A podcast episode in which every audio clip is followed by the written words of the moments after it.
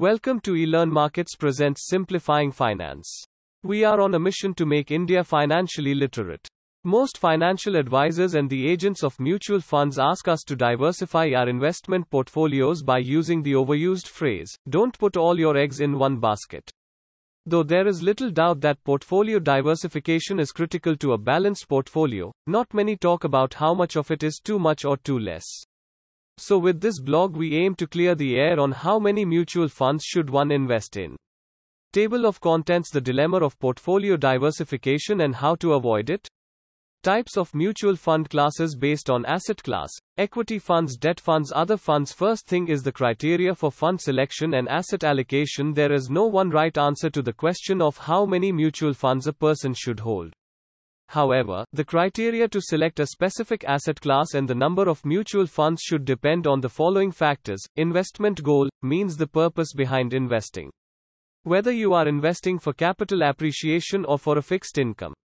From growth in capital point of view, you have the option to invest for longer time periods, allowing you to be more aggressive towards equity funds. On the other hand, if fixed income is your reason, then going for less risky bets is prudent. Investment horizon, are determinant to the number of funds and asset classes you should invest in as your investment tenure. A longer investment horizon allows for aggressive investment with a good mix of debt and equity funds. Shorter tenures suit investments in very short-term debt and money market funds. Risk appetite, the level of risk you can take should determine your asset allocation. If you cannot withstand even limited losses in your portfolio, then your portfolio should be in favor of low risk debt oriented funds. Equity funds can be volatile, and if you can hold your investments without worrying too much about losses, your portfolio should be focused on equity funds more. The dilemma of portfolio diversification and how to avoid it. When a person invests only in equity oriented funds, there is a huge possibility of a flaw known as portfolio overlap to occur. This is one of the most common mistakes investors make and in reality is complete negligence of the idea of portfolio diversification. Let's suppose Vaibhav has made investments in three different classes of equity mutual funds. One is in a blue chip fund, another in a multi cap fund, and the other in a dividend yield fund. From a diversification point of view, he has spread his investments across multiple stocks and sectors, which is a good thing. But upon careful examination, he would notice that all three mutual fund schemes would have similar stock holdings. Such a phenomenon is known as portfolio overlapping. If multiple mutual fund investments include similar stocks, is it really portfolio diversification or spreading your investment across different stocks? Any blue chip, large cap, multi cap, and dividend yield fund is highly likely to include similar stocks such as Infosys, Reliance, HDFC, etc. This happens because such companies are the front runners of the Indian stock markets, and funds with a focus on market capitalization or dividends would include them in their portfolios.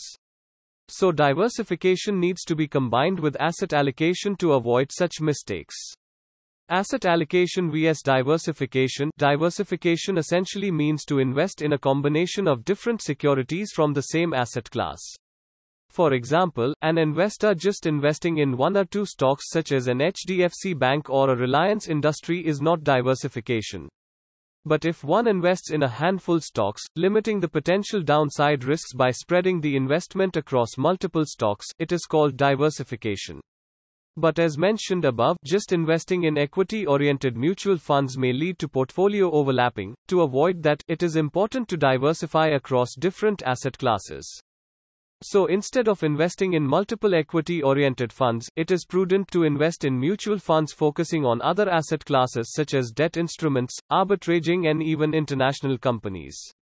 Types of mutual fund classes based on asset class. Mutual fund schemes can be classified into four distinct classes based on the asset class they invest majorly in. Equity funds such funds invest more than 60% of their total corpus in stocks of Indian companies.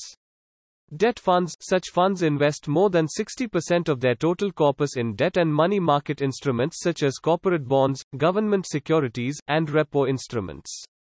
Hybrid funds Such funds invest in a combination of equity and debt instruments. Arbitrage funds also form a part of this class.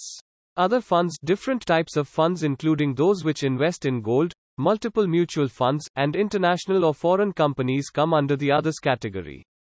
So ideally, one's portfolio should consist of a mix of equity and debt-oriented mutual funds. Most experts suggest 4 to 7 mutual funds are more than enough to adequately diversify your portfolio.